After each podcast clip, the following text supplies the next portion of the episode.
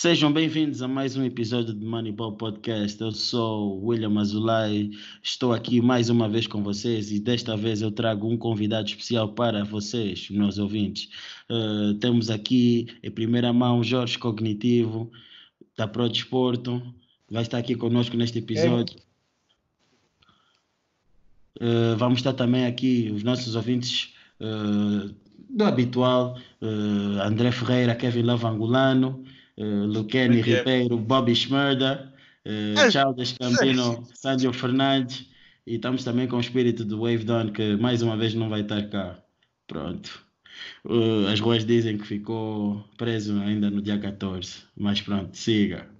Bem, uh, vamos começar hoje o nosso episódio uh, com a notícia mais, mais fresca, mais recente do mundo de basquete, que é justamente os jogos de All-Star uh, nomeadamente Skill Challenge, uh, concurso de three point e de, de slam dunk. Eu gostaria de começar esta conversa perguntando a cada um de vocês se houve surpresas para vocês no, em termos de quem ganhou os respectivos concursos. Hum... Sim, acho que sim. O Skill Challenge, normalmente uma pessoa normalmente pensa que vai ser um, um guard ou um base e foi um posto mais uma vez. E Slam Dunk Contest, como todo mundo vai falar mais tarde, também houve uma surpresa. E o Three Pointer acho que não tinha um favorito.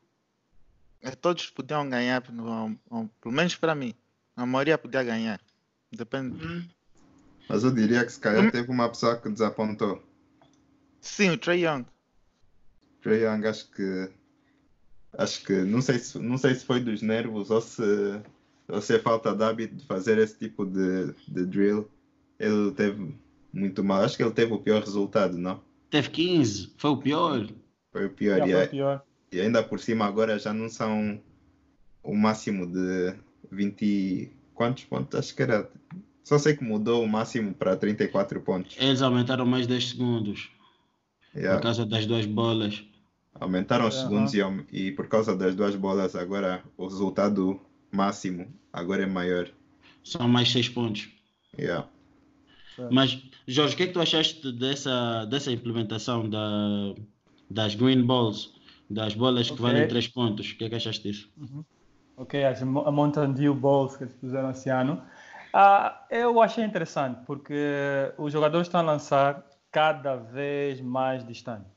Então não, não fazia sentido manter a, a, distância antiga. Eu acho que com o tempo eles ainda vão, vão afastar um pouquinho mais as bolas do cesto e essa é a tendência. Uh, vimos ontem que acertou, acho que uma das bolas foi o, o David Bertan, uh, mais uhum. alguém acertou uma delas. O Booker, então, o Booker, é o Booker o também. Booker também, também. Yeah, então essa vai ser a tendência. Porque você, Stephen Curry, num, num concurso daquele, uh, é, dá um pouquinho de distância para o camarada para dar mais emoção.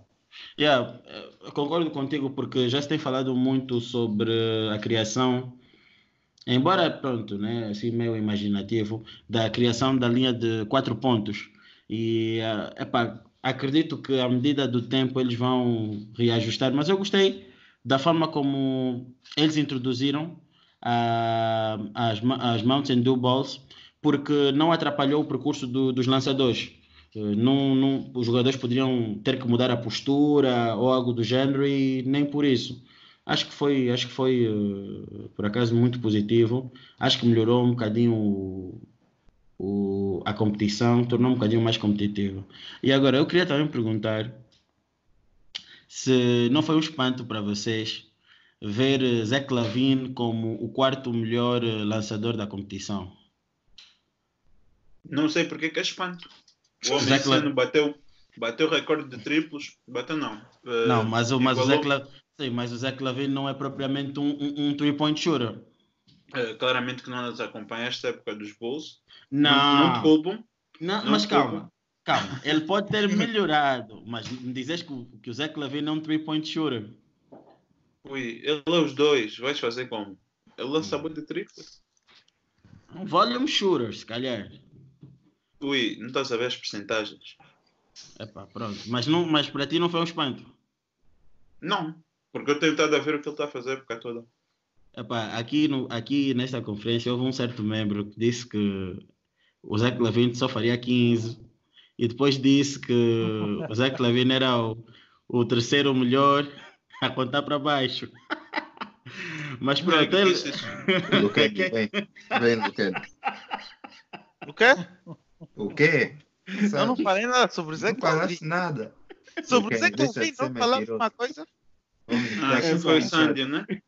Não, não foi o Sandy. Estamos a falar de alguém que a equipa dele está sem GM no momento. É o Wizard. Eu sou GM há dois- há dois anos. Ah, eu não falei nada sobre o Zé Clavin. Ai, ai. Mas pronto. Aonde- agora, passando para onde houve mesmo, para mim, a grande polêmica é no, no concurso de Slam Dunk.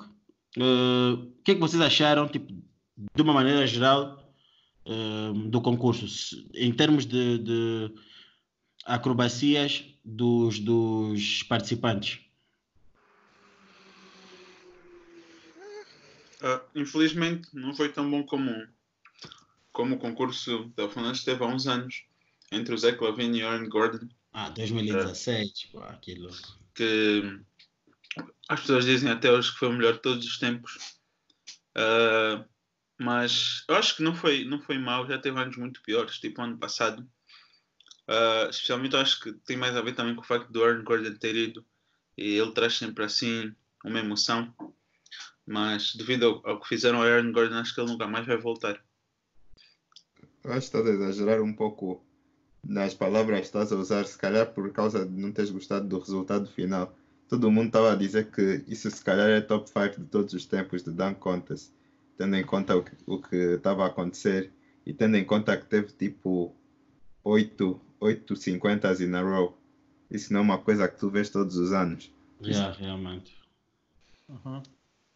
Você acha que o Dwight Howard, eu já, eu já estava à espera que ele só foi passear. e eu acho que tipo, têm que parar tipo o All-Star Dunk Contest. Não adianta, isso é um desporto, isso é uma competição por São sérias. baixas. Aquilo, As aquilo pessoas não os dunks deles da mesma maneira. Sim, ele tem 34 anos também, atenção. Não tava, eu, por isso é que não tá muito sentido. Mas eu- as pessoas não veem da mesma maneira. Como se Não fosse uma fa- coisa já fazer a mesma coisa. Ele tentou repetir o dunk dele e saiu uma versão barata daquele dunk dele, vamos dizer isso. Mas viu-se que os, que, os, que os júris desse ano, pelos vistos, estavam a avaliar os adereços dos jogadores. Porque aquele, aquele Superman dunk, desculpa, deram, deram 50 por causa do, do, do- do vestuário. Porque o dunk não vale 50 para mim. Aquele dunk não vale 50. Eu acho que é só Ah, por causa disso e pontos bônus pela idade. O que, Jorge? Não, eu dizia que ah, os, os postos, quando vão para os concursos de dunk, têm de fazer algo extraordinário. Porque com aquela altura ele vai e faz um dunk, parece simples, não, não, é, não é simples, mas pela altura já não é impressionante.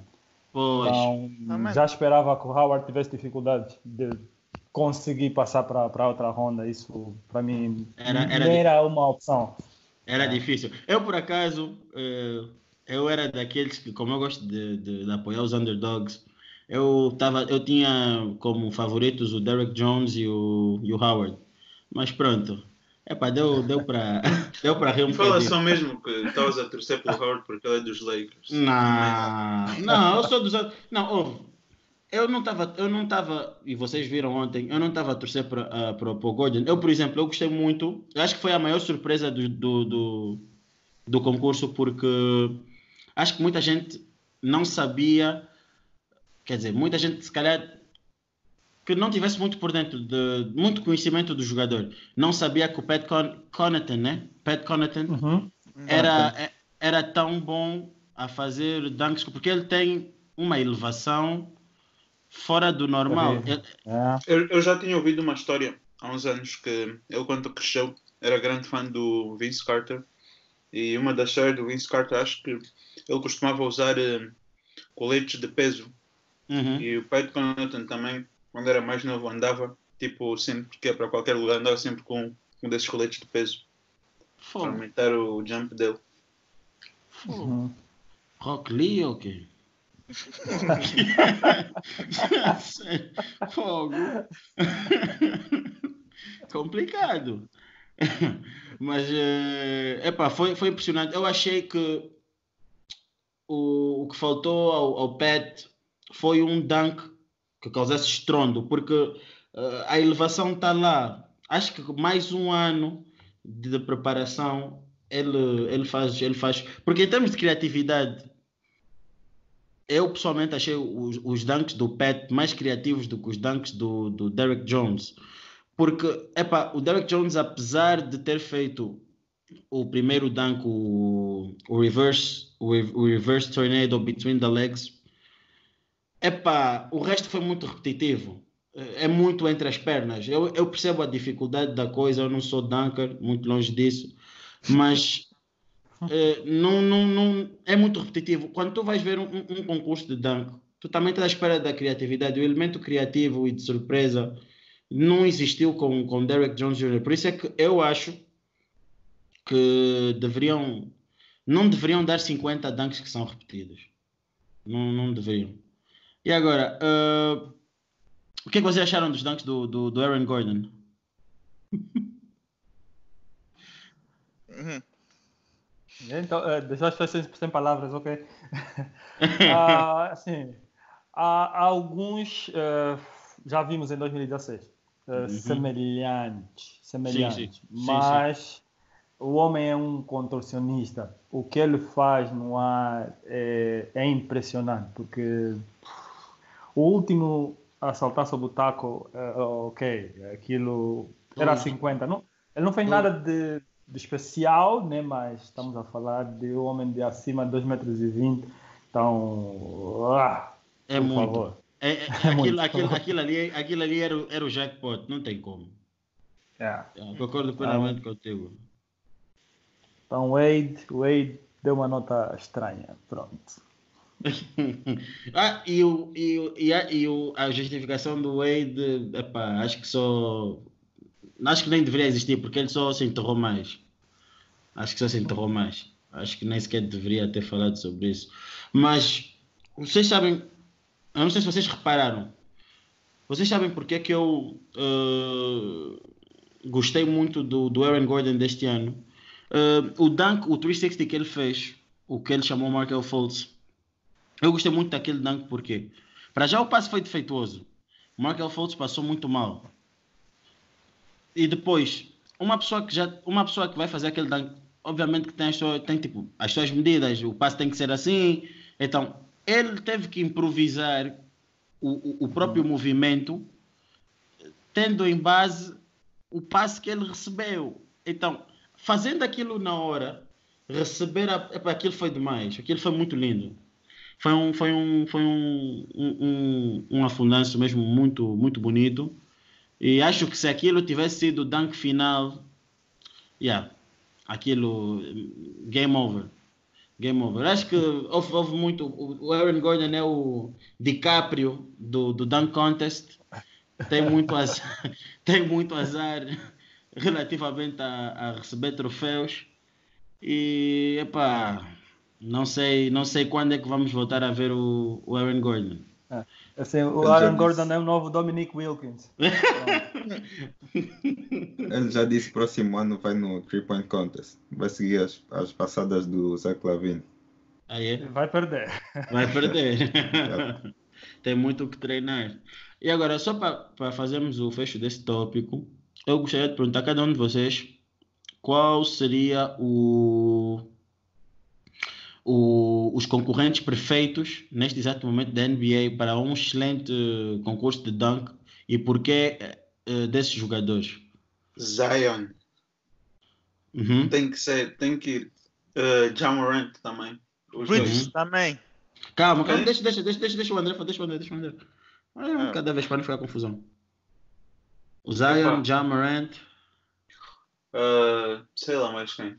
Era bom ver o Lavin outra vez, mas acho que eles não vai fazer mais. Não, mas tipo, isso é, tipo, não, isso, é, isso é fantasia, por isso podes assumir que ele volta a fazer. Então tens liberdade de escolher. Mas que assim não tá bom, esses três. Porque depois o que interessa mais é quando chega das últimas rondas que ficam a dar dunk, uh, depois de dunk, dunk, dunk. Então tem o Já, o Zion e o, e o Zach? Yeah. Será que o Já é assim tão bom para concursos de dunk? Tipo, em termos de. Porque se calhar há, há jogadores que são endgame dunkers e não propriamente slam dunk, contest dunkers. Epa, o homem, o homem quase acabou a carreira do Kevin lá. Por isso. Epa, yeah. do, do, do, do, é válido, é válido. Luqueni, chuta aí, chuta aí. Zion, já como o André falou, o Miles Bridges do Charlotte. Yeah. E o Dennis Smith Jr. de novo. Ele, o ano passado, a última vez que ele foi, ele fez espetaculares, mas falhou muito. Acho que ele merece outra oportunidade. Ah, mas também se é para ir para falhar de novo, meu irmão. Não. Mas o Derek Jones Jr. também já foi antes e também falhou muito. Sim, quando, quando estava nos Suns, não é? Eh, Sim. Quando era dos Suns, não é? Opa, Santos já tiveram todo tipo de jogador, mas espera. Uh, Sandio, chuta. Eu acho que para mim também seria uma combinação dos dois que disseram o Miles, o, o Danny Smith, porque por acaso estava a ver o dunk dele sobre o J. Cole hoje e epá, foi, foi um grande dunk, apesar dele ter falhado muito. Ele tem elevação e eu sinto que os jogadores mais baixinhos conseguem dar um pouco de mais show. E mas quem os dois que o André disse, o Zion, o Ja e óbvio Hall of, Hall of Famers do do Dunk Contest, Aaron Gordon, Zach Lavine. Yeah. Okay, seria okay. um show. Um, Jorge. Yeah, de, deixaram sem muitas opções. Uh, Zion está em todas as listas e, e tem estado mesmo. Uh, Aaron Gordon, Zach Lavine. Uh, o Dennis Smith Jr. também, também. Acho que ele ainda tem tira-teimas ali. Uh, uhum. E só, só para adicionar alguém que eu gostaria de ver, e, só para dar o gostinho de ver um concurso, uhum. é o LeBron. LeBron yeah. pode ver isso. E mesmo com essa idade, eu queria ver o que ele consegue fazer. Yeah. Ah, ele, é Seria muito interessante. Por acaso é interessante, por acaso é uma, é uma boa indicação, porque o LeBron mesmo com 35 faz dunks de pessoas com 20, 22 anos. As pernas ainda estão boas. Epá, eu, eu pessoalmente um, iria ter umas escolhas um bocadinho diferentes, porque epá, eu, gosto de, eu gosto de diferente. Eu iria começar por pôr o Malik Monk. Acho que o Malik Monk hum, yeah, nesse concurso seria muito interessante. Epá, ele é um jogador com uma elevação bastante interessante. O Miles Bridges também, também iria pôr Miles Bridges. Iria também escolher o Zion, obviamente. E depois. Tô... Fala, João Caruso, tem estar alguém dos Lakers? Não, não, não é dizer isso, não é dizer isso. Eu iria pôr o novamente o gostaria de ver o novamente o Pat Connaughton. Acho que um ano bem dado seria interessante. O Ferguson também é bom. Ninguém mesmo, mesmo, mesmo, sim, o Ferguson também. Ou mesmo o Donovan Mitchell, uhum. porque o Donovan Mitchell também no ano dele foi, foi bastante interessante. Por isso, uhum. Yeah, mas o Malik Monk para mim acho que merecia. Ele é, ele, é um, ele é um dunker que tem sido snubbed e acho que acho que próximo ano se calhar vai ser chamado e vai ser interessante. Ninguém falou Diallo. Ano passado do grande achou. Who? Mamadou Diallo. É Mamadou? É pá, não sei. Mamadou. Acho que não. Mamadou, o, do, o que era dos OKC, é que agora. Yeah. Que era do OKC. Yeah, Hamido. Yeah, yeah. isso. Ano esse passado, não meteu o, o cotovelo na, na tabela e tancou em cima de não sei quem. Ele deu um bom show. Só que, yeah, do pá, gajo... Acho que foi chato. Uma elevação tremenda. Yeah. Uhum. Só que o gajo não aparece muito, mas ele é um bom dunker. Ah, então tá, tá, a NBA tem aí uns, uns, miúdos, uns miúdos interessantes. É. Acho, acho que no jogo dos Rising Stars, lá na parte final, do, ali dos 40 segundos para baixo, vimos tentativas de dunks um bocadinho mais interessantes do que alguns dos dunks que nós vimos no, nesse, nesse concurso. Não é por uma, mas em parte porque quem o estava a fazer era o Zion. Então, pronto.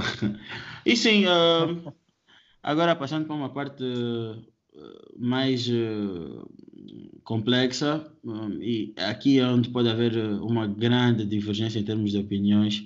Vamos passar agora aqui para o nosso pequeno tema sobre os pequenos Houston Rockets. Estava a falar relativamente à, à troca que eles fizeram nós não víamos uma equipa fazer uma troca com quatro equipas em que envolvesse tantos jogadores há muitos anos e nós não víamos uma equipa tão baixa como dos Houston desde, o, de, desde a 50 não, nós não víamos uma equipa tão baixa como a Houston há 57 anos acho que a equipa mais baixa que a NBA teve um, era dos New York, acho que eram os New York Uh, não me recordo agora quem eram os jogadores, mas era a equipa mais baixa naquela altura, foi há 57 anos atrás. E a pergunta é, que se faz é se o Houston, ao fazer esse, esse move, se facilita as suas, facilita as suas, a sua capacidade para jogar melhor, se permite com que cheguem, suas, cheguem aos seus objetivos mais facilmente. Epá, não sei, tem um monte de perguntas para vos fazer relativamente a, essa, a esse move, porque eles retiraram Capela, um, passaram a jogar com Tucker na posição 5, posto, e, e foram buscar o Robert Covington. Então, o que é que vocês acham? Já tivemos alguns jogos do, do Houston, uh, este ano uh, sem o Capela, antes de ser trocado e com o Capela trocado com o Covington. Então, eu gostaria de saber o que, é que vocês têm a dizer sobre essa troca, se vocês acham que foi uma melhoria, se não é um bom move do, do GM dos Rockets, o que, é que vocês acham? É assim, eu tenho, eu tenho algumas opiniões sobre. Uh, porque eu estava no outro dia a ler sobre o assunto e, e fizeram um ponto interessante em que basicamente vocês sabem que o Capela essa época tem estado bastante lesionado, tem estado a lutar com lesões. E, e esse ano também está com uma lesão no pé, que eu ouvi dizer que provavelmente uh, ele não iria estar a 100% este ano. Teria que esperar mais um ano até ele recuperar 100%. Agora, tendo isso em conta, se isso é verdade, eu não tenho a certeza. Uh, se isso é verdade, vocês não acham que é uma, é uma boa ideia trocá-lo agora em que nós já vimos, nós já vimos o teto desta equipa e sinceramente eu não sei se, o que é que vocês acham, mas eu não acho que eles iriam competir com as equipas da lei usando, usando o Capela. O Capela é um bom jogador, mas eu não sei, eu não sei como é que ele ajuda muito esta equipa. E eu não sei se, se os torna uh, em title contenders. Então acho que não vejo why not uh, eles go all in e tentar uh, investir ao máximo no, no estilo de jogo deles. Epá, tem muitas chances de não resultar, mas eu também gosto do que tem feito o jogo do Westbrook, que ele agora está bastante mais agressivo e está a fazer muito melhor uso das suas capacidades, porque tem mais espaço e tudo. Ok, ok. E acho que eu não vejo. Eu, eu gostei do Move porque também é uma equipa que está ativamente a tentar uh, fazer alguma coisa diferente. Não é só. É para eles podiam só ficar com o Capela e ficar à espera para. Uh... Mas é, yeah, o que é que vocês acham?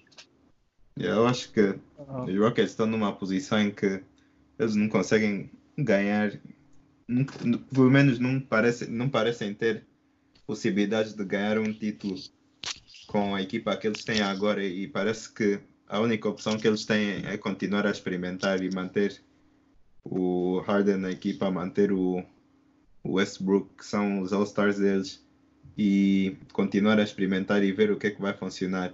Se o small ball que eles têm jogado pareceu estar a funcionar nesse último, nessa temporada e eles querem apostar, eu acho que é uma boa ideia continuar a fazê-lo.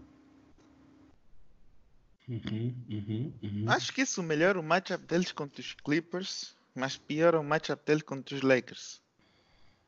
Não, Mas Ironicamente, Epa. eles ganharam o primeiro jogo, né?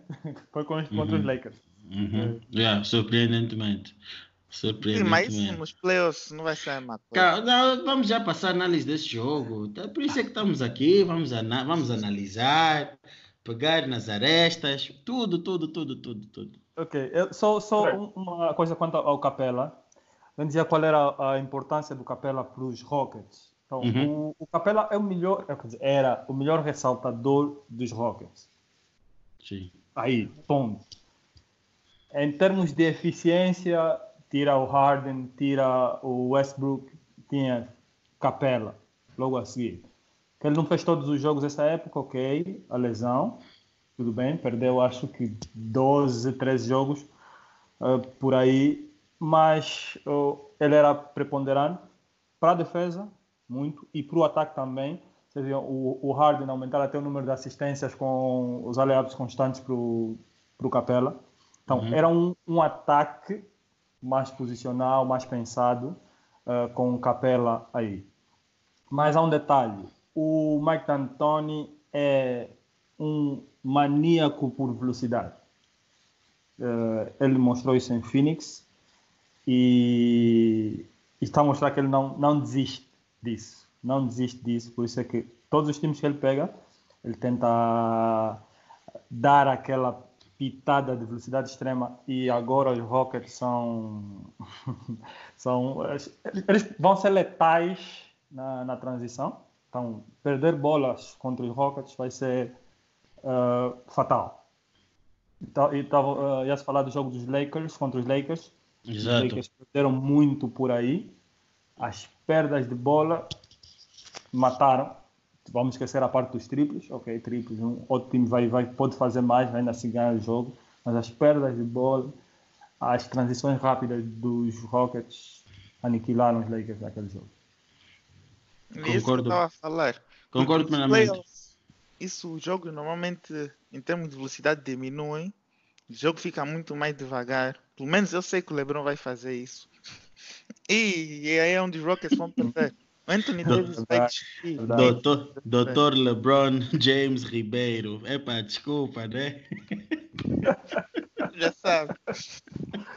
Não, mas isso é verdade. Isso, porque nos playoffs, normalmente o jogo fica muito mais devagar. Por isso que as as equipas Sim. normalmente dependem de fast break na, no regular season, nos Tem playoffs. dificuldades. Da mesma maneira.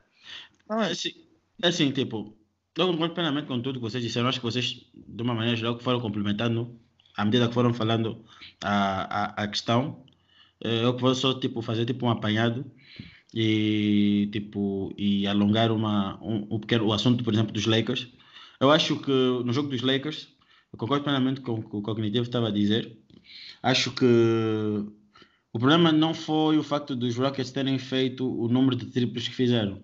Os Rockets fizeram mais 10 triplos que os Lakers. O problema não foi isso, foram as perdas constantes de bola. Os Rockets tiveram 20, fizeram uh, 20 pontos em transição. Isso é muito.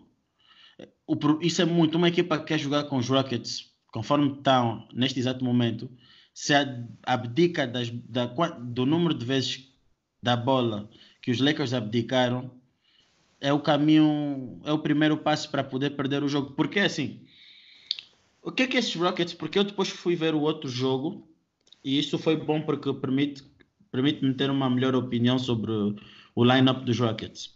Os, os- eles jogaram com os Lakers, os Lakers fizeram muitos turnovers e perderam o jogo. Eles no dia seguinte foram jogar com os Suns e a- a- a- o cenário foi diferente. Por quê? Contra os Suns, os Rockets não estavam a ter o mesmo número de second chance points que estavam a ter com os Lakers, ou seja, em termos de ressaltos. Os Suns não cometeram os mesmos números de turnovers que os Lakers e os Suns estavam a lançar, se- não igual, melhor do que os Rockets no jogo dos, no jogo, no jogo dos Lakers.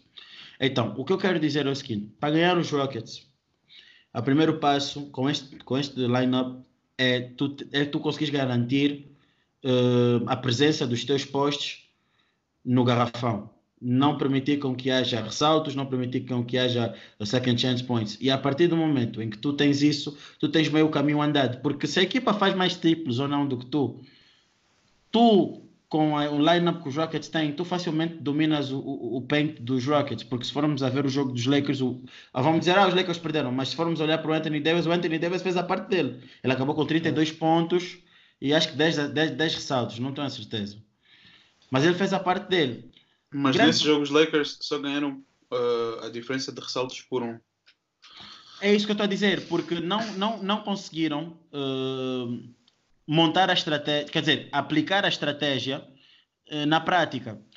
Porque se tu que tens o garrafão protegido, consegues ganhar, tu tendo um big como Anthony Davis e, e o LeBron, ou, ou, ou, e tens, imagina, um, Pat, um Patrick Beverly, tu, tu estás a proteger bem o teu garrafão. Não, é muito difícil os Rockets terem uh, um número de ressaltos ou de second chance points superiores ao teu. É muito difícil mesmo.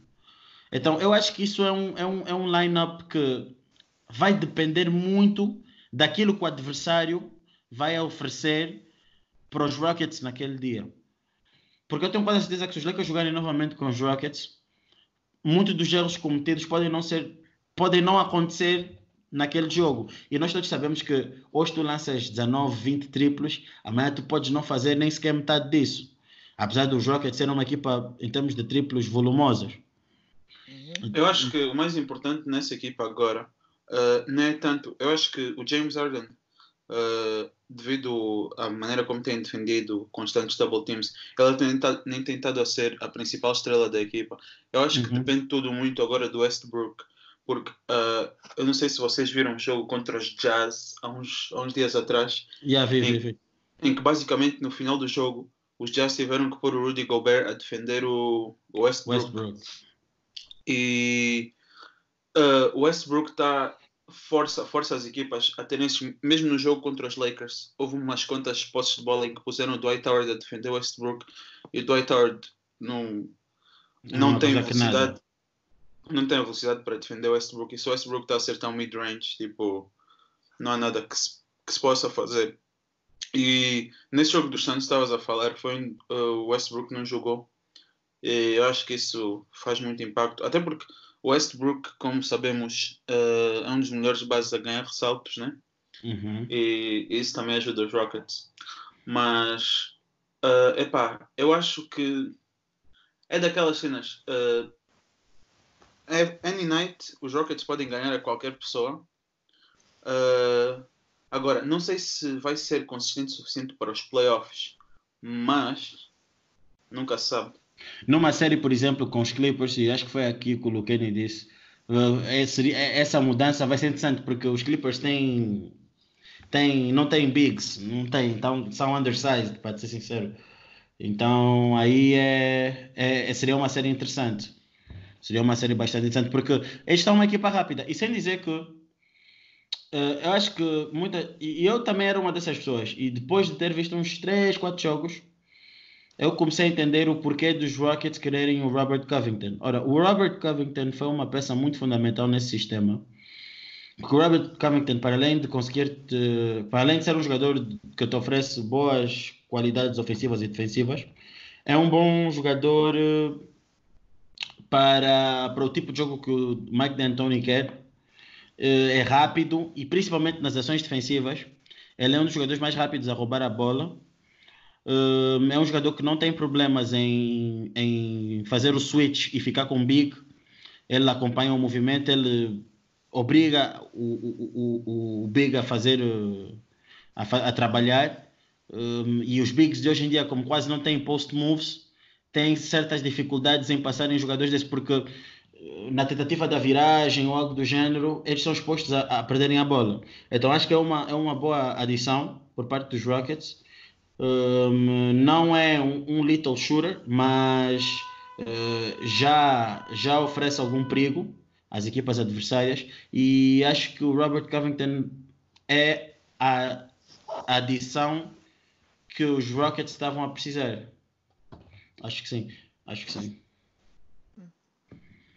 Uh, me... E sobre os Rockets, vocês ainda têm alguma dúvida eh, relativamente. Vocês, vocês não acham que se calhar isso é só um plano para a época de agora, ver como é que vai decorrer e depois no, no, no, no verão vão dar os últimos retoques? Eu acho que eles ainda vão arranjar um big agora, no, quando for o buyout market. Eles vão arranjar um big, porque sim, tu podes não ter bigs, mas precisas de alguém se for eh, just in case, não? porque o Tyson Chandler, praticamente um dinossauro, não vai fazer esse serviço, né? mas eu acho que eles vão, eles vão conseguir alguém no. Vão conseguir alguém no buyout market, assim, Tristan Thompson, o quê? Ou se ele for para outra equipa. Alguém assim do género, estão a ver? Um uhum. gajo que consegue fazer pick and roll, Está só para ressaltos mesmo e defesa. Epá, iam buscar o. Como é que é aquele, o rebentado, o Farid. Farid até dava, novamente. Farid, quando esteve lá, estava a trabalhar bem. Eu até nem sei como é que não lhe deram outro contrato. É, Acho que ele é bem limitado. Tá bem, mas para tipo, se estás à procura just a big no buyout market, o Farid acho que é uma boa opção. Está na China agora. Está na, Chi tá na China? Está na China. Uhum. Ah, então, então... então esquece. É complicado, complicado. Depois ia ficar mais em quarentena. Não, deixa estar, não ia, não ia conseguir. É complicado. Epá, e eu depois, durante essa semana, estive a ver uma, uma outra entrevista. Epá, achei, achei por acaso interessante, porque na, na altura a mídia tentou. Como é que eu posso dizer? Dizer que isso não era um problema, mas afinal era um problema. E eu falo precisamente da, da, da, da novela KD e os Golden State. Bem, uh, KD, essas, uh, KD uh, recentemente, KD recentemente fez uma, uma entrevista num podcast do Matt Barnes e do aí, Stephen Jackson, o All the Smoke, onde durante uma hora e tal tiveram a abordar determinados assuntos e epá, nós não vamos poder falar sobre tudo que a, a entrevista é, é extensa, mas nós vamos focar naquilo que realmente nos interessa, que é quando é que o KD realmente viu que o tempo dele nos Golden State tinha acabado e o que que aquela discussão com Draymond Green provocou em termos de química, em termos de o que ele sente da organização e se realmente aquilo que a mídia fala, falava afetava ou não o Kevin Durant. Então, eu ia começar por, por perguntar se para vocês é algum tipo de espanto o Kevin Durant dizer que aquela discussão com Draymond Green de certa forma, prejudicou a época deles. Não? Ninguém aqui. Pode falar.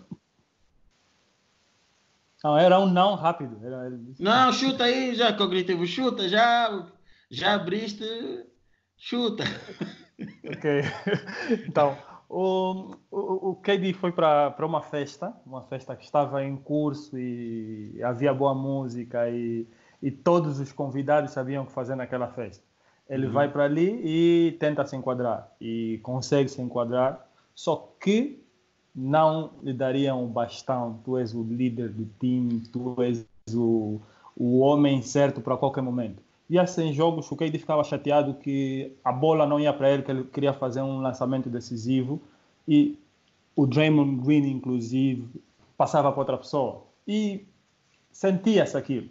Uhum. Mas eles vinham a público dizer: não, não, está tudo bem, está tá tudo bem, passa um ano, estão a ganhar, passa outro ano, estão a ganhar, mas chega o ponto crítico quando sai aquela a, a discussão entre os dois e aí não havia caminho de volta se os Warriors achavam que o KD ficaria no time depois daquilo, uh, eles foram totalmente ingênuos. O KD yeah, basicamente disse que ia sair naquela altura. Não, então não, assim, não, é, não é surpresa.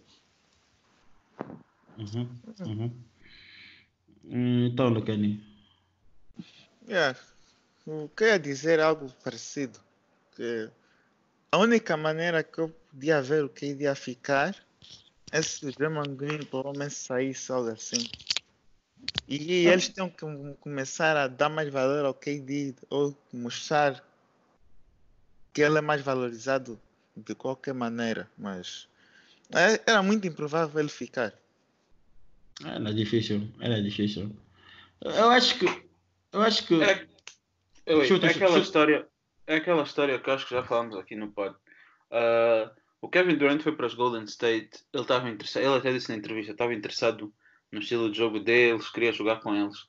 E o que eu acho é que ele estava à espera que fosse um bocado como o LeBron nos Heat. Ah, Está a ver em que todo mundo criticou o LeBron na altura, mas passado uns anos, eu acho que até tem mais a ver com o facto de eles terem perdido logo no primeiro ano. Que pessoas ficaram, "Ah, ok, eles nem são assim tão. essa equipa tão imbatível. E, e o LeBron também trabalhou para para conseguir eh, mudar um bocado a narrativa. E era a equipa dele. Agora, o KD foi para uma equipa que, que já estava construída, já tinha os seus líderes, já, já tinha ganho sem ele. E é um bocado, ele chegou, ele era o melhor jogador da equipa quando chegou, mas nunca ia ser, nunca ia ser aceito como os outros. E eu acho que ele estava à espera que depois de ganhar um título, dois títulos, que ah, ia, ia mudar um pouco a opinião sobre ele. Mas acho que como ele foi descobrindo mais tarde que as pessoas ficaram todas tipo, não, que ele se arrepende um bocado do move. Uh, como eu digo até hoje, eu não me importo do Kevin Durant ter saído dos, dos OKC. Acho que se tu queres sair, ir para outra situação em que tem mais chance de ganhar, uh, by all means.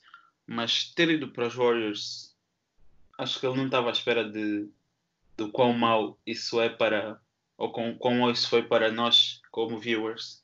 Mas André, calma só. Pegando nessa parte, tu não achas que. eh, ok, ele disse que ele queria mudar porque estava farto de ser o único jogador da equipa que, era, que sabia fazer triplos e, e etc. Mas tu não achas que faltou um bocadinho de sinceridade por parte do KD com, com a própria direção? Então, se um jogador com o estatuto do KD eh, acha que a equipa tem falta disso, tem falta daquilo, então não era mais fácil o KD eh, chegar à direção e, e- e- dizer, olha, pá, essa a situação é essa, eh, eu estou a ficar um bocadinho saturado desse estilo de jogo, se vocês não mudarem, epá, eu vou, eu vou, eu vou, vou sair. Eu acho que teria sido muito mais, como é que eu posso dizer, eh, saudável a saída do que aquela que foi, porque o KD diz isso hoje, mas nunca chegou, pelo menos é isso que eu, eu percebi, na direção isso, olha, nós precisamos disso, disso e aquilo. Jogar com Russell Westbrook não é fácil. Acredito que não seja fácil. E acredito eu também que naquela altura os OKC também não tinham grandes shooters. Mas acho que isso era uma questão de tu fazeres um pedido à direção. Tu, tu quando és um jogador importante para, para um- uma determinada direção, é normal tu fazeres esse pedido. Então, é isso que eu te quero perguntar. Tu não achas que ele poderia ter tido uma outra atitude antes de ter feito a sua decisão? Mas será que essa equipa dos OKC precisava mesmo desses shooters todos e de. Porque eu, por acaso, há pouco tempo eu estive a rever a série deles contra os, contra os Warriors e nos primeiros quatro jogos parece que os Warriors não têm resposta para, para, o, para o que os OKC estão a fazer. Os OKC são mais fortes, são maiores, são. e- Eles não têm hipótese, mas depois a partir daí, ah, acho que devido a algumas mudanças defensivas e que o KD e o Westbrook ficaram terríveis nos últimos jogos. Se tu fores ver, acho, acho que o último jogo, Game 7, o KD fica tipo 10 de 31 ou qualquer coisa assim do género. Agora, eu não acho que tu podes dizer que isso aí é culpa de porque tem pouco espaço e não sei o quê. Porque, epá, não há desculpa. Eu acho que essa equipa, a equipa do Thunder era um bocado diferente na altura. E... Mas eu acho que eles tinham, tinham potencial. Não conseguiram esse ano, they choked. Mas eu gostava de, de ter visto eles a continuarem juntos e como é que ia ser. Pelo menos Mas mais é. um ano. Yeah. E Sândio, ah, mas tu não, Sândio, tu não achas que, como é que eu posso dizer? Os, o Draymond Green é o grande arquiteto ah, da, como é que eu posso dizer? Do desinteresse dele pela equipa. Epá, grande arquiteto, acho que não é exatamente isso. Acho que uh, o momento da discussão foi de facto um ponto catalista, digamos, para, para acontecer o que aconteceu, mas o KD já tinha interesse de sair há muito tempo. Ele, ele sempre disse que, digo, desde que ele saiu, o que ele tem dito é que ele sempre viu que ele não fazia parte da família. Ele, consegui, ele era amigo de todos estavam lá e dava-se bem com toda a gente, mas não fazia parte da família da mesma maneira que o Steph Green e o Clay faziam parte. E o David e, West. yeah, e é isso que, que ele queria. Ele queria fazer parte da família, queria o clube dele. Ele é o jogador, um jogador que já ganhou MVP, visto como um, do, um dos melhores, por algumas pessoas também o melhor jogador do mundo nesse momento.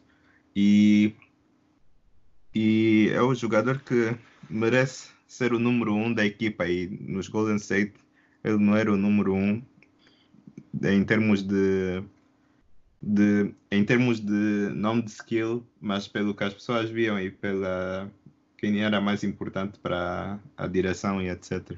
Mas tu não achas, eh, porque eu pude perceber na entrevista que a confusão, como foi em público, né, e todo mundo ouviu, que ele próprio disse que o próprio Clay Thompson estava irritado com Draymond Green, que a equipa toda tivesse, devesse reunir com, com Draymond Green e dizer, olha, estás errado, eh, repreender, basicamente. Tu isso, achas que... isso acabou por acontecer. Isso não, quando aconteceu não, foi ele, no início da temporada. Ele disse que não. Ele disse que não, não, ele disse que não houve, não houve repreensão ao Draymond Green. Não, ele disse que foi suspenso um jogo. Não, isto é do género. Ele falou, ele falou na entrevista que o Draymond Green foi suspenso, que era do género. Yeah, só queremos ficar fixe com KD, mas depois da suspensão não houve nenhum tipo de conversa no balneário entre entre os, entre os teammates.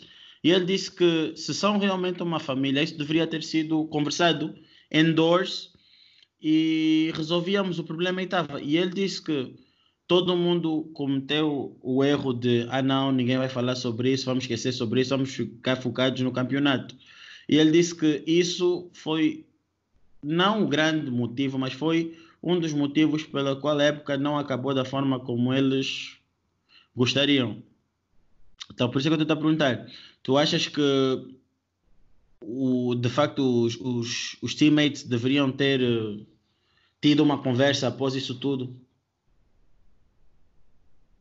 Eu acho que é, acho que é importante eles conversarem entre eles essas coisas todas, mas no final do dia também percebo o porquê de se calhar a conversa não acontecer, porque no final do dia o que o, o Draymond Green disse não era mentira ele foi realista no final do dia. Já tinha rumores que o KD ia sair, isso depois só dependia de qual era a intenção deles. Se queriam que o KD ficasse mesmo ou como é que as coisas iam se desvendar. Epá, eu, eu não sei. Eu acho que também isso tudo foi começando a ser criado, essa vontade de sair, essa falta, essa não aceitação, essa não aceitação do KD na família Warriors também veio. Eu não sei se vocês se recordam, acho que foi no primeiro, no primeiro campeonato do KD, o Bob Myers teve uma saída muito inconveniente. Não sei se vocês se recordam. Na, na, na, na cerimônia. Hum. Em, que ele basicamente disse que o, Dream, que o KD não era, ainda não era um deles. Estou a resumir. Não, não, não foram exatamente essas as, as palavras, mas basicamente foi isso. Eu acho que são essas coisas que epá, entram na cabeça dele. Depois a mídia a dizer, oh, porque ele é weak, porque só foi para essa equipa para ganhar, porque não tem espírito vencedor. Essas coisas todas mexem com ele. Isso tudo nota-se porque ele tem um monte de contas, um monte de burners, accounts no Twitter Nunca vi mais que ainda velho. tem. Nunca vi mais. Isso que ainda tem. não sei o que, é que ele faz admitir isso. Nunca vi, nunca vi mais velho com tanta paciência como o KD para fazer contas e estar a responder às pessoas. Sério, nunca vi isso. Ah, é muito tempo. Ele tinha que viver em Angola para é um bom saldo da Unitel, ah, usar os dados móveis e ficar. É só assim é que ele ia saber que ter uma conta é suficiente. Mas pronto. Mas uh, acho que ele. Acho que houve coisas. O KD para mim é uma pessoa. É um grande jogador, mas acho que psicologicamente ele tem graves problemas. É um jogador que está só no mundo dele. Ele é o jogador, deve ser um dos jogadores mais sensíveis que eu alguma vez vi na minha vida. Porque ele age como se ele não quisesse saber, mas no final do dia, ele é dos jogadores que mais se sente magoado com o que se diz. Então, acho que o KD, epá, as entrevistas dele só vão mostrando cada vez mais isso, só vão mostrando que epá, os repórteres, de uma maneira geral, tinham razão e que, epá, se calhar a melhor forma para o KD tentar salvar a sua carreira é tentando ganhar um, um, um, troféu com os Nets, mas nós todos sabemos, quer dizer, eu pelo menos sei que isso não vai acontecer. Então, então é, então é, então é. Eu também sei. É, não, as, as, as, as pessoas continuam a pensar que vão ganhar, mas eu não estou a ver um, uma equipa fazendo, abrindo só uma chaveta rápida. Eu não estou a ver uma, uma equipa onde tenha o Kyrie Irving uh, da forma como joga e da forma como, como é que eu posso dizer, tenta ser alfa a, a lidar com Kevin Durant e companhia. O Kevin Mas... Durant, o Kevin Durant para mim adapta-se mais à equipa dos Nets que o próprio Kyrie Irving. Eu acho que se essa equipa. Eles claramente, eles claramente precisam de mais uma peça de duas, não viste? Sim, e o, e, o Dan Wade já disse que se isso realmente for verdade e eles estiverem à procura de estrelas, ele já não vai estar aí. Então, essas cenas uh, começam a trazer um mal-estar no balneário, estás a ver? Tipo, eu, eu acho que essa equipa dos Nets, se tivesse apenas o KD e, e fossem buscar um, se calhar, em vez do Kyrie, um Kemba Walker, estariam melhores servidos do, com o Kyrie. Apesar de eu admirar muito o Kyrie em termos de perdão, em termos de, de, de capacidade de, é para talento, ele é, ele é talentoso, mas é um jogador que, que é para em vez de ter um efeito positivo nas equipas, não tem, tem um efeito exatamente contrário, negativo. Então não vejo esses nets a ganhar alguma coisa, a não ser que as pessoas forem jogar 2K. Uh, não vejo absolutamente nada. Não não não não não não com boas não tenho boas, não tenho boas esperanças aí. Mas pronto, posso, posso estar errado, né? Posso estar errado. Vocês acham o contrário? Não, eu tô, ainda eu não vi o time completo. Então, vamos ver como é que vai estar o próximo ano, se eles vão adicionar alguém. Isso, isso é um projeto para o próximo ano, ou daqui a dois anos. Então ainda, ainda é muito prematuro para decidir isso. Para mim, pelo menos eu acho isso. Ainda tem que Troy do Dinwiddie também. Ah, mas eu, eu, eu, concordo com o, o, um, o projeto de dois anos, porque isso, isso não é para agora. Uh, da forma que os Nets estão. É engraçado que sem o, sem o Kyrie, eles têm um recorde interessante. Estava 12-12, algo assim. Yeah, yeah, e yeah. Com, com o Kyrie, ele tem um recorde negativo. Uh, vê essa motivação dos jogadores a jogar sem o Kyrie e com o Kyrie. É totalmente diferente. Então, aí já diz, já diz muita coisa. Há problemas naquele, naquele balneário. Ah. E o, o, o Kyrie, tal como o KD, é muito emocional. E uhum. viu-se nos, nos, nos Celtics. Ele, quando estava bem, né, a nível pessoal, estava tudo bem. Ele estava a jogar perfeitamente. Quando teve o primeiro problema, acabou o homem desapareceu. E, e, acho que para evitar essa situação, eles só vão fazer o que o Kyrie quer. Ah, queres aquele jogador fora para trazer esse? Já vai. Porque senão vai ser um Celtics 2.0. Se formos a ver, o Kyrie é daquele tipo de jogador onde tu és capaz de ver no final do jogo Kyrie 50 pontos, mas tu vais olhar tipo o resultado final, jogo bué próximo, pontuações bué magras. E tu ficas tipo, então, 50 pontos, mas a equipa não joga, a equipa não defende nada. É, é tal desmotivação em jogar com o Kyrie. Kyrie é uma super estrela muito difícil de se jogar ao lado. É, acho que são poucos os jogadores que têm um, capacidade para jogar ao lado do Kyrie. E falando de capacidade, nós atingimos a capacidade do nosso tempo. um, se, epá, foi um, um, episódio bastante interessante. Foi um prazer estar com vocês. Foi um prazer ter aqui o nosso convidado, Jorge Cognitivo, para o Desportos. Não se esqueçam de, de seguir. Uma salva uh, de palmas, faz favor. obrigado, obrigado. eu, eu agradeço pelo convite em nome do time, né, aí o, o Avelino. Então, eu espero que sejamos convidados mais vezes. Temos, temos outros tópicos aí de destaque, mas agradeço mais uma vez. Ah, na boa, estamos, vamos sempre dando um toque. A intenção é sempre trabalharmos com pessoas que percebam muito bem. E, epá, quanto mais gente nós tivermos, melhor porque a intenção do nosso podcast é interagir com ouvintes, com amantes de basquete, porque antigamente não tínhamos tantas pessoas a falar da NBA conforme estamos a falar hoje, talvez também por causa da, da também da internet, entre outras coisas. Uh, mas hoje em dia já se vê mais pessoas a falar sobre isso, então nós achamos que era bom nós darmos às pessoas um espaço onde elas pudessem sentir à vontade para falar sobre a NBA, mesmo que não concordem com o que a gente diga, é bom saber que pelo menos as pessoas têm uma opinião, pensam isso, não pensam naquilo, não concordam com aquilo, etc, etc. E isso é o que nós queremos, é tornar com que as pessoas fiquem, tornar, tornar as pessoas mais interessadas no, no, no basquete, nomeadamente NBA, que infelizmente um, ainda é o que nós estamos a trabalhar só. Mas pronto, no, no canal tem boas coisas para vocês no futuro. Não vamos estar aqui a contar todos os nossos planos, senão não seria surpresa. E epá, é assim que nós fechamos. Não se esqueçam de seguir as nossas páginas.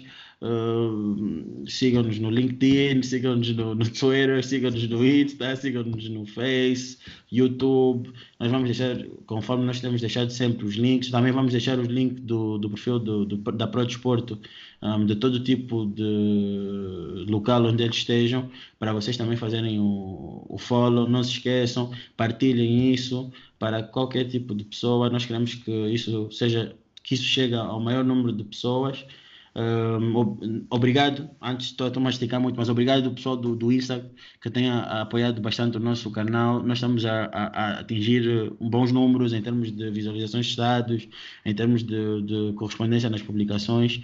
Uh, muito obrigado por isso. E é assim que nós fechamos o nosso episódio. Luqueira não percebe nada de basquete. Foi. Percebo mais que tu.